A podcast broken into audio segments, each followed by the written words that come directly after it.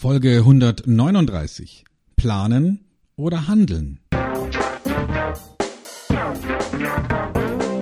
Willkommen bei Fucking Glory, dem Business Podcast, der kein Blatt vor den Mund nimmt. Martin Puscher und Stefan Heinrich sind ihre Gastgeber. Provokateure und vielleicht auch ein kleines bisschen die Helden des modernen Geschäftserfolges. Freuen Sie sich auf Ideen, Geschichten, Vorwürfe, Misserfolge und Erkenntnisse aus der Praxis. Los geht's! Hey, ich habe einen tollen Fünfjahresplan. Meine Zukunft ist klar, alles sorgfältig aufgeschrieben, berechnet und durchgeplant. Da kann wohl nichts mehr passieren. Irrsinn, oder? Unsere Welt ist dynamisch wie niemals zuvor. Unwägbarkeiten entstehen im Wochentakt. Zeit für Scrum im Business, sagt Stefan. Mein lieber Stefan, ich habe jetzt meine Fünfjahresplanung fertig. Kannst du dir die mal angucken, ob das wirklich so sinnhaft ist? Ich habe das Gefühl, ich habe einen super Fünfjahresplan hingelegt. Ja, ich denke auch, dass der gar nicht schlecht ist. Ich würde dir nur empfehlen, im viereinhalbten Jahr nochmal genau reinzuschauen, ob der Klopapierverbrauch auch wirklich stimmt. Äh, wie meinst du das? Äh, ich, ich, ich dachte, wenn ich eine Fünfjahresplanung mache, dann bin ich wirklich absolut sicher, dass ich im nächsten Jahr alles richtig mache und vor allen Dingen im nächsten Jahr und im übernächsten Jahr Riesenerfolg habe. So steht es nämlich in meinem Plan drinne. Ich gratuliere dir. Oh. Aber du wirst, du wirst es nicht glauben, ich habe tatsächlich einmal erlebt, ähm, bei einem durchaus sehr renommierten Unternehmen, den Namen sage ich jetzt bewusst nicht, dass die mir gesagt haben, Anfang 2015 nehmen wir das komplette Management, die komplette Führungsriege von diesem Unternehmen für drei Wochen aus dem Spiel, um einen Fünfjahresplan zu machen. Das Lustige ist, das ist ja jetzt demnächst dann genau fünf Jahre her. Hm? Weil die haben 15, fünf Jahre lang geplant, mhm. ne? also sind wir dann bei 19. Also das ist jetzt rum und ich weiß heute, dass garantiert nichts von dem, was sie damals geplant haben, auch nur ansatzweise eingetroffen ist. Zumindest nicht mehr ab dem dritten, vierten und fünften Jahr. Alles anders.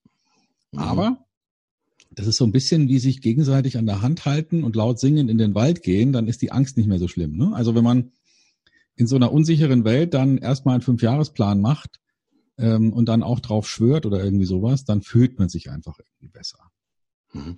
Ich denke mal, es geht vielen Unternehmen und vor allen Dingen auch der öffentlichen Hand so.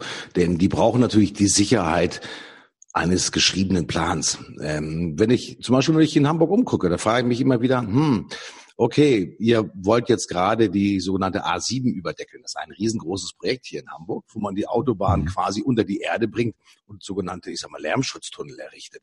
Ähm, der erste ist fertig geworden ein Jahr später. Ich finde, das ist sogar noch eine akzeptable Zeit angesichts von ähm, dem Flughafen BER schon lange immer wieder drüber gesprochen. Es gibt natürlich ist immer Grundlagen dafür, dass man wirklich sehr genau und sehr akribisch planen muss. Ja, gerade dann, wenn man sehr viele Gewerke miteinander konstituieren muss, ja, vielleicht seine Lieferanten vorplanen muss, die Tunnelbauunternehmen, die Unternehmen, die den Straßenbelag aufbringen, da muss man schon frühzeitig genug sagen, dass man bestimmte Ressourcen braucht. Ähm, Du sagst dagegen, hm, wenn ich zu weit in die Zukunft hineinschaue, dann ist die ganze Planung Makulatur, weil ich kenne mich nicht mit dem Wetter aus, wie wird im nächsten Jahr das Wetter, wie entwickeln sich möglicherweise die Baupreise und so weiter und so fort. Also ich denke mal, in der Planung ist es eine Mischung aus hm, Ahnen, Vorausschauen, sehr viel Erfahrung auch haben und das letztendlich alles mit in die Planung mit reinzubringen. Aber, so habe ich das verstanden, Stefan, nicht daran glauben, dass alles das, was im Plan drinne steht, auch wirklich Wahrheit wird. Naja, wir können ja mal genau hinschauen. Ne? Also sag mir ein öffentliches Bauprojekt, bei dem tatsächlich es so war, dass es in Time und in Budget fertig wurde. Also das heißt, diese Methodik funktioniert ja gar nicht. Also wir tun zwar so, als ob jetzt irgendwie so eine, so eine Sicherheit entsteht durch Planung, aber de facto ist es Unsinn. Also es entsteht keine Sicherheit, sondern eine Starrheit, die es verhindert, dass man auf kurzfristige Umwelteinflüsse noch reagieren kann. Wir mhm. kennen das, wir kennen das spätestens seit ähm, dem wundervollen Buch, wo unter anderem Planungsfehler wie zum Beispiel Tschernobyl oder andere Dinge bemängelt wurden wo die Rede war von ballistischem Handeln. Du erinnerst dich, ne? Man hat, mhm. man macht einen Plan und stempelt den Plan ab und sagt, so, und das wird jetzt genau passieren. Alle halten sich an den Plan und schalten in dem Moment sozusagen die Außenwahrnehmung ab. Uns völlig egal, was außenrum passiert. Wir erfüllen den Plan. Und das geht halt dann schief, weil ähm, wenn man sozusagen eine Lenkrakete abschießt und dann aber nicht nochmal nachjustiert, dann landet die halt irgendwo, aber wahrscheinlich nicht im Ziel. Mhm. Das ist das Thema der ballistischen Projektplanung. Mhm. Wir wissen natürlich auch, dass es in einigen Bereichen, ich sag mal, ohne Planung natürlich überhaupt nicht geht. Also ich meine, gerade so bei ich sag mal, einem Hausbauprojekt. Wenn ich mir selbst ein Haus bauen will, dann brauche ich natürlich auch eine Planung. Und ähm, der Architekt, der mich dann meistens begleitet, der kennt sich dann in der Regel auch schon mit den Unwägbarkeiten aus. Das heißt, er hat sogenannte Planungsreserven schon auch mit drinne, wo er sagt, hm, hier wird möglicherweise vielleicht durch Wetterumschwünge möglicherweise ist da ist, ist dazu kommen, dass wir hier nicht alles, ich sag mal, vollkommen ordnungsgemäß machen können. Und da brauchen wir einfach ein bisschen mehr Zeit dafür.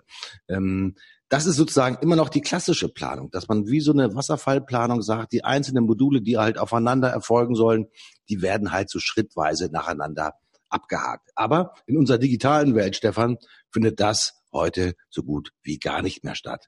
Ja, überall, wo ich heute hingucke, wenn jemand, ich sage mal, Projektmitarbeiter sucht, die für ihn tätig werden sollen, da steht als mindestens dritter Punkt immer drinne Scrum-Erfahrung.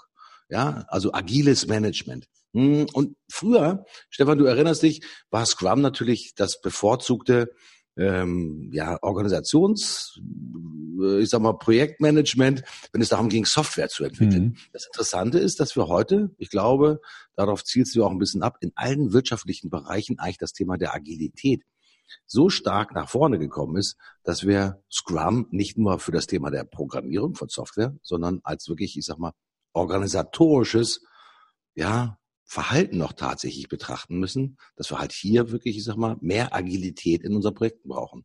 Absolut. Also ähm, Agilität ist ja so ein Wort geworden, ne, dass man irgendwie nicht mehr hören kann oder will, weil jeder da drauf rumreitet. Aber wenn man sich mal genau anschaut, es ist ja gar nicht so unclever, bestimmte Dinge auf diese Art und Weise zu planen und durchzuführen. Also du hast gesagt, es kommt ursprünglich aus der Software, stimmt. Und die hatten sich damals Anleihen genommen von ja, verschiedenen japanischen Produktionsmethoden, vor allem in der Automobilindustrie.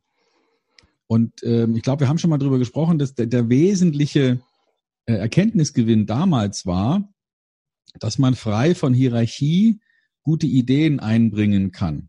Also das heißt, nicht nur der Leiter des Bandes kann das Band stoppen, wenn irgendein Fehler passiert, sondern im Prinzip jeder einzelne Mitarbeiter, wenn man sieht, ah, hier läuft was schief, bam, stopp, weil alle wissen, je später man den Fehler fixt, desto teurer wird's. Und mhm. das haben die konsequent angewendet, dass wirklich jeder am Band auch befragt wurde, was würde dir denn helfen, deine Arbeit besser zu machen, statt einfach nur Planungsvorgaben zu machen im Sinne von, du musst diese Schraube innerhalb von so und so vielen Sekunden festdrehen.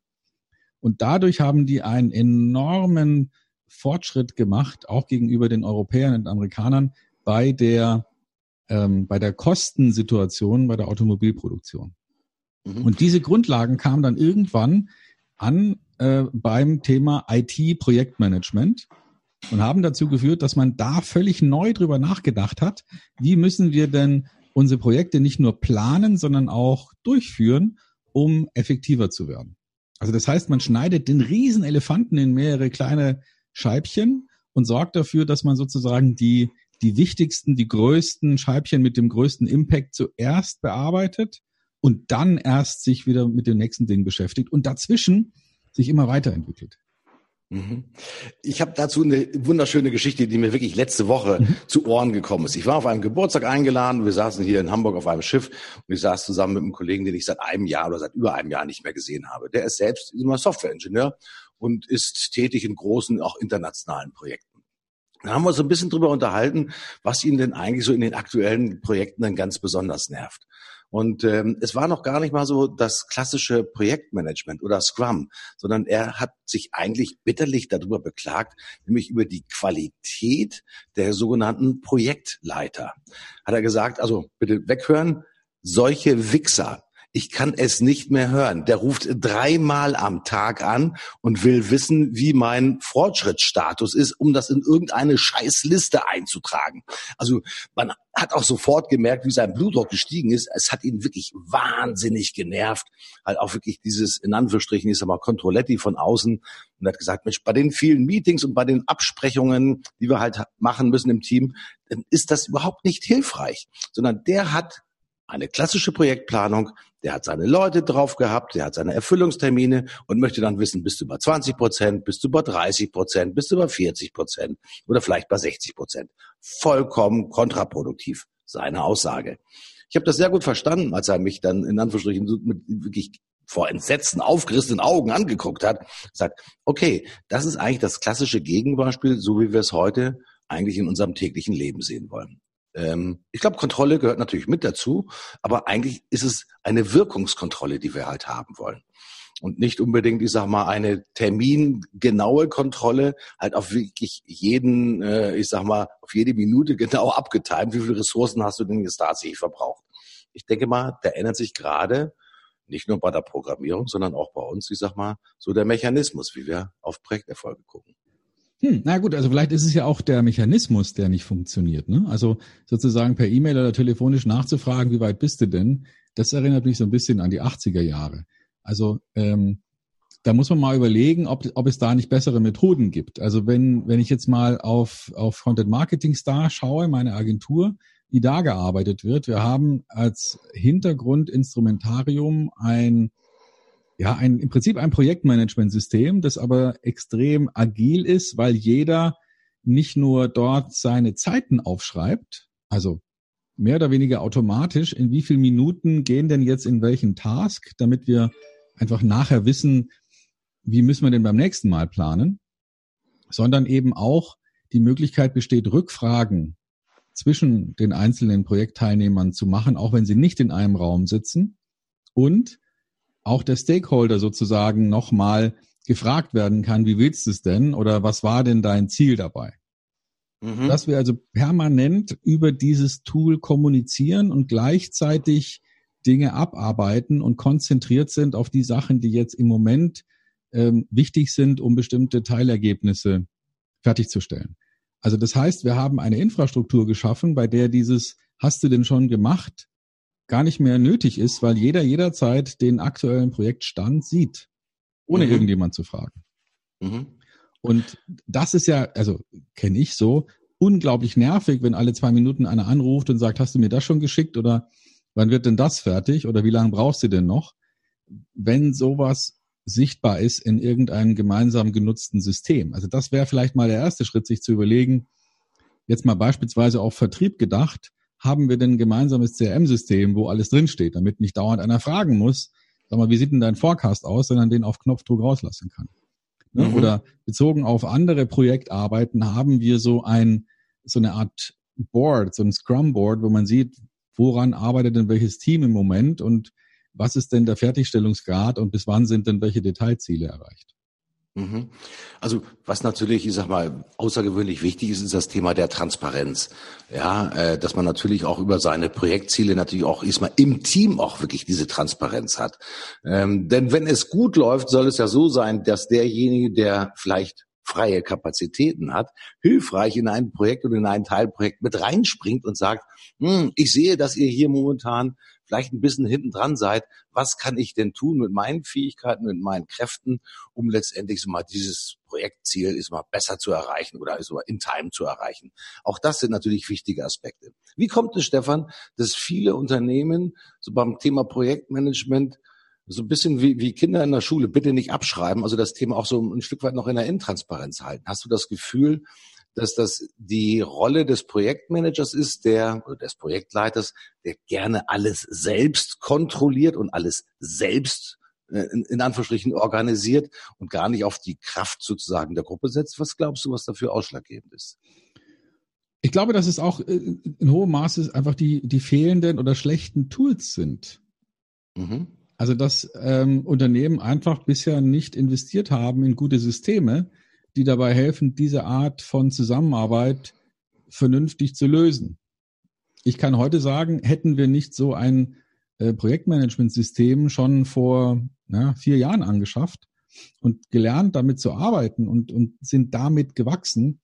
Äh, mir ist heute schleierhaft, wie wir ohne so ein System überhaupt arbeiten könnten. Mhm. Und wir wissen natürlich, dass in vielen großen Unternehmen äh, die beliebteste Projektmanagement-Software, welche ist? Natürlich Excel. Äh, auch das gibt es immer noch in außergewöhnlich vielen Unternehmen, egal ob groß oder ob klein, dass halt wirklich Excel-Listen gepflegt werden, wenn es gut läuft, auf dem SharePoint-Server abgelegt werden, damit man quasi eine revisionsfähige ähm, äh, Edition hat. Äh, aber wir sehen natürlich auch gerade so bei Agenturen, dass halt wirklich, sagen wir mal, ja, ich will mal so sagen, äh, Excel-Listen halt rumgeschickt werden, wo jeder dann noch ein bisschen was eintragen muss. Ein wahnsinniger Aufwand in den heutigen Zeiten kaum noch zu leisten, denn man muss ja seine ganze Konzentration wirklich darauf verwenden, halt wirklich einen guten Job zu machen. Und wenn man dann auch noch in Anführungsstrichen von Excel gehemmt wird, einen besseren Job zu machen, ist es natürlich im höchsten Maße kontraproduktiv. Ich weiß, dass ihr natürlich eine hochintegrierte Projektmanagement-Software nutzt. Ich glaube, das ist Vistia. Nee, nicht Vistia. Wie heißt das nochmal? Rike, wenn ich das noch im Kopf habe. Genau, ja, so heißt unser System. Ja, es gibt Asana, es gibt äh, Project Place, es gibt eine Vielzahl von, ich sag mal auch gerade für kleine und für mittelständische Unternehmen nutzbaren Projektmanagement-Softwaren. Und das Interessante ist, wenn man sich die mal im Vergleich anguckt, viele haben auch die sogenannte Kanban-Methode immer wieder etabliert. Also wo man halt nicht die klassische Wasserfallmethode verwendet mit wirklich durchstrukturierten Projekten, Teilprojektziel, einzelne Arbeitspakete, sondern wo man halt wirklich, sag mal, Aufgaben auch in ein Board einstellt, muss erledigt werden, ist sozusagen in Bearbeitung, kann erledigt werden und wo man auf einfache, auch grafisch unterstützte Art und Weise seinen Projektverlauf eigentlich auch klassischerweise modellieren kann. Ähm, ich glaube, das ist auch fast spielerisch äh, der Ansatz bei aller Disziplin, die man haben muss in Projekten, um letztendlich auch diese Transparenz herzustellen. Die Menschen wollen ein bisschen spielen und wollen es nicht kompliziert haben. Und alles das, was wir tun können, um das ich sag mal, einfacher zu machen, scheint ja wirklich von Erfolg gekrönt zu sein, Stefan. Klar. Also Einfachheit sorgt immer dafür, dass es schneller erfasst wird und dass es auch schneller überprüft werden kann auf, ähm, auf die Frage, ist es wirklich richtig, ist es wirklich relevant? Je komplexer, je schwieriger was aufzunehmen ist, desto, ja, desto chaotischer wird es. Mhm. Aber deswegen ist ja auch agiles Arbeiten auf der Basis von Scrum so gut, weil es so viele einfache Elemente hat, wie zum Beispiel so ein Scrum-Board, wo man mehr oder weniger auf einen Blick erfassen kann, woran arbeitet das Team, welche Teilaufgaben sind schon abgeschlossen, woran wird gearbeitet, was hängt, ja, wo muss man vielleicht noch ein bisschen eingreifen? Und dann muss man nicht alle paar Minuten nochmal eine blöde Frage stellen, sondern man sieht auf einen Blick, was ist denn jetzt Sache? Mhm. Und die Struktur, die da drunter liegt, also mit diesen täglichen kurzen Meetings im, im Bereich von fünf bis zehn Minuten, wo alle zusammen kurz sagen, hey, was, was war mir wichtig oder was hat, was ist gestern passiert?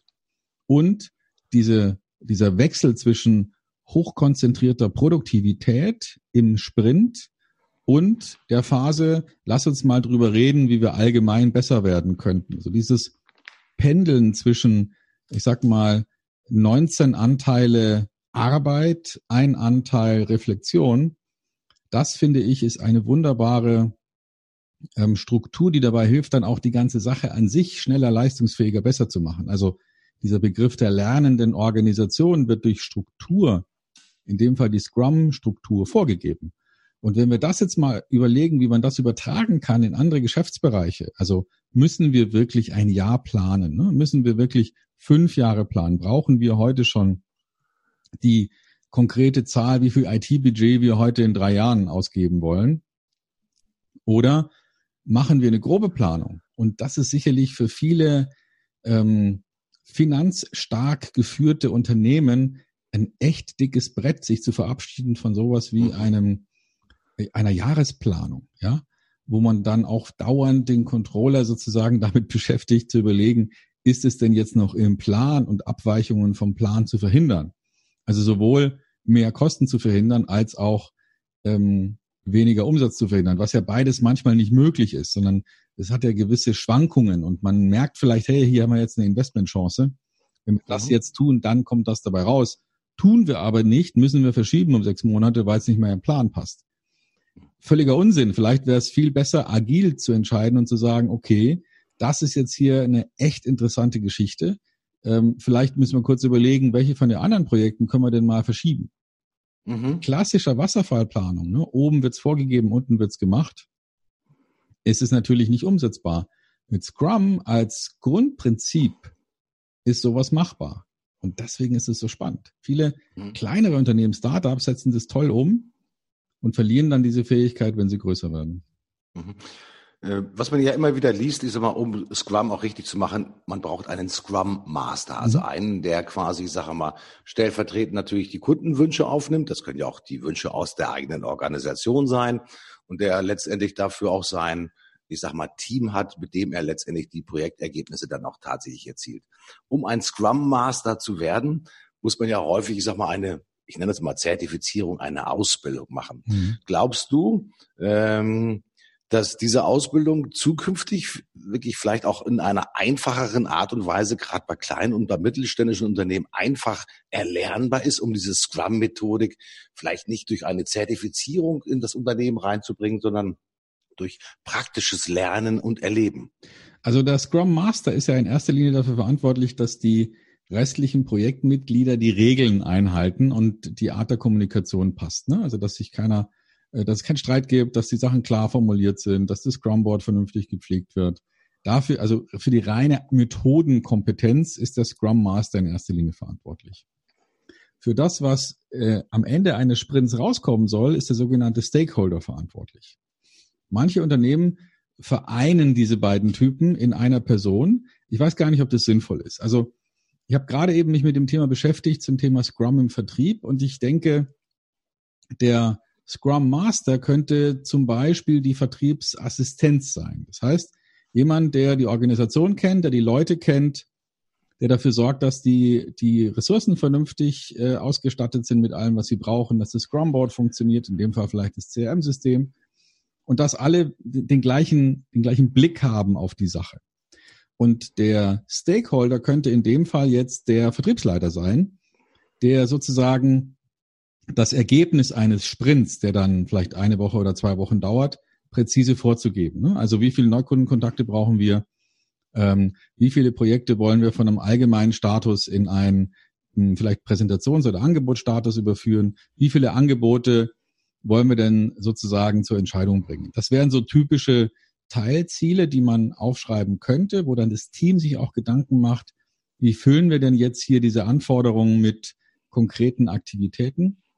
Und der, der Stakeholder kann dann zwar nochmal herangezogen werden, um vielleicht seine Ziele zu präzisieren oder nochmal genauer nachzufragen, wie müsste es denn sein, damit du zufrieden bist. Aber das tägliche Arbeiten, zum Beispiel, dass, dass alle rechtzeitig beim Meeting sind, dass es diese Stand-up-Meetings gibt, dass es ähm, eine gute Pflege gibt der Arbeitsergebnisse am Scrumboard beziehungsweise im CRM-System. All das, das kann dann wirklich eine ja, so eine, so eine Team-Leading-Assistenzkraft äh, bewirken, die sozusagen auf der Daily-Basis das Team am Laufen hält, während der Stakeholder eher sozusagen von außen drauf guckt und sagt, das erwarte ich von euch. Mhm. Und dann kann man so arbeiten, dass man wirklich jeden Tag reingeht und dass man dann vielleicht am Ende von so einer Sprintperiode sagt, äh, wir haben hier einen Verbesserungsvorschlag, was weiß ich, Funktionalität im CRM oder wir haben da einen Verbesserungsvorschlag, ähm, bestimmte Methoden, bestimmte Texte haben im Marketing gut funktioniert, andere nicht. Also man sozusagen auch nach außen, außerhalb des Teams Vorschläge machen kann, aber auch nach innen. Ja, wenn wir es so machen, dann sind wir effektiver oder wenn wir das vor dem tun, dann passiert mehr. Und so ist man in einem ständigen Wechsel zwischen konzentrierter Leistungserbringung und Reflexion auf die Art und Weise, wie die Leistung erbracht wurde. Mhm. Und das erhöht natürlich die Teilhabe aller Mitarbeiter an dem Projekt, mhm. weil die natürlich auch äh, in der Reflexion, in der Rückmeldung natürlich ihre Erkenntnisse und ihre Erfahrungswerte letztendlich mal zum Nutzen der gesamten äh, Analogie auch tatsächlich mit einbringen können. Mhm. Auch das ist natürlich ein ganz wesentlicher, ich sag mal, Umkehrschwung zum klassischen Projektmanagement, wo sich, ich sag mal, manchmal nur die Mitarbeiter halt nur um ihr Teilprojekt kümmern, weil daran werden sie vielleicht gemessen. Und hier ist durch diese Reflexionsphase ist natürlich so, dass halt jeder mit seinen Fähigkeiten, mit seinen Talenten und seinen, ich sag mal, Einschätzungen natürlich ein ganz wichtiger beitragender Teil zum Gesamterfolg wird. Auch das ist natürlich auch für die, ich sag mal, für den Change, also für die Veränderung in der Organisation ein ganz, ganz wichtiger Aspekt, weil mein Empfinden ist, so wie du es beschrieben hast, Stefan, äh, alle haben ja mehr das Gefühl, wirklich an einer gemeinsamen Lösung zu arbeiten, ihren Beitrag zu leisten, gehört zu werden und natürlich als Folge dessen auch gewertschätzt zu werden, mhm. weil sie natürlich ihren Beitrag leisten, ist immer zum großen Gesamten. Ganz wichtige, ich glaube, äh, Erkenntnis, dass es hier nicht nur um die Methode geht, sondern natürlich auch um die, ich nenne es auch mal, sozialen Folgen der Methodenanwendung. Ganz wichtiger Aspekt, glaube ich. Mhm, absolut. Genau. Und das kann sehr, sehr leistungsfähig sein. Und wenn man sich bisher noch wohlgefühlt hat mit so einer langfristigen Fünfjahresplanung oder wenigstens mit einer Jahresplanung, Vielleicht könnten wir heute so ein paar Leute mal motivieren, sich abzukehren von dieser langfristigen Detailplanung, mehr in eine langfristige Grobplanung und dann einer kurzfristigen, aber umso spezielleren ähm, Mischung aus Planung und Umsetzung reinzugehen, um wirklich die Ergebnisse rauszuholen, die rauszuholen sind und nicht sich an irgendeinen Plan zu halten, den irgendjemand vor langer Zeit entwickelt hat. Schön ist es natürlich, wenn ihr euch selbst Leuchttürme wählt, die ihr im nächsten Jahr vielleicht erreichen wollt. Die sind vielleicht noch nicht ganz so in Stein gemeißelt, also ist noch nicht ganz klar, ob der Leuchtturm halt 100 Meter hoch ist oder nur 50 Meter hoch ist, aber vielleicht wirklich, ich sag mal, in ja, Projekten auch zu denken, die halt wirklich auch eine Wirkung haben, sowohl für die Kunden als auch für das eigene Unternehmen. Denn es sind immer zwei Dinge in einem Projekt die Wirkung nach innen und natürlich die Wirkung nach draußen auf den Kunden, auf den Markt. Beide Dinge sind natürlich, ich sag mal, würde ich sagen, gleichgewichtig, aber zumindest sollte sozusagen die Wechselwirkung natürlich auch betrachtet werden. Absolut wichtig. Das stimmt, mein Lieber. Also ähm, früher hat man ja gesagt, der eine plant, der andere tut's. Heute ist, glaube ich, cleverer zu sagen, einer hat sozusagen die grobe Richtung im Auge und die konkrete Detailplanung und Umsetzung ähm, die machen andere und dann kann man sich auch diesen ganzen Budgetkram sparen. Ähm, erfahrungsgemäß. Also das ist natürlich schwierig für manche Unternehmen, weil da so eine Art Kontrollverlust dann entsteht, aber man wird feststellen, am Ende des Tages wird wahrscheinlich die, die Crowd, also die Menge aller Beteiligten, sinnvollere Ergebnisse bringen als die Top-Down-Planung. Und ja, also wir haben es schon oft strapaziert, Flughafen Berlin und so weiter sind ja nun mal bittere Beispiele dafür, dass diese Top-Down-Planung, egal wie sorgfältig sie vorgenommen wird, niemals so gut sein kann wie eine Detailplanung, die sozusagen von den Beteiligten gemacht wird. Und am Ende, das ist ja die Hoffnung, macht man zwar die Planung, um Kosten irgendwie einzugrenzen, und dann zeigt aber die bittere Wahrheit in der Praxis, nee, da wird nichts eingegrenzt, da wird nur totales Chaos verursacht. In diesem Sinne raus aus dem Chaos, mein lieber Stefan, rein in das Scrum-Management, in das Thema der agilen Planung. Nicht die großen Pläne sind es, sondern der große Blick zählt, so hast du es gesagt. Man wirklich einer, der wirklich die große Idee hat und dann mit einer Vielzahl von Projekten, ich sag mal, auch wirklich flexibel bleiben. Denn man weiß nie, was wirklich im nächsten Jahr kommt und ob nicht gerade eine neue Chance um die Kurve herauskommt und die man unbedingt wahrnehmen will. Und dafür braucht man ja natürlich auch diese Flexibilität. Also ich kann mhm. unsere Zuhörer nur auffordern, Leute, beschäftigt euch damit und seht zu, dass Agilität bei euch nicht nur ein Wort ist, sondern eine gelebte Erfahrung ist, weil dann klappt es auch mit tollen Kundenprojekten und viel mehr Teilhabe bei den Mitarbeitern. Stefan, ich bin raus. Ich sag Tschüss. Bis zum nächsten Mal. Ich bin auch sowas von raus und äh, wünsche euch ein gutes Händchen bei der Jahresplanung gehabt zu haben. Und wenn nicht, wenn die Jahresplanung erst ansteht, überlegt mal, was davon ihr vielleicht anders machen könnt. Bis bald. Wir hören uns wieder und tschüss.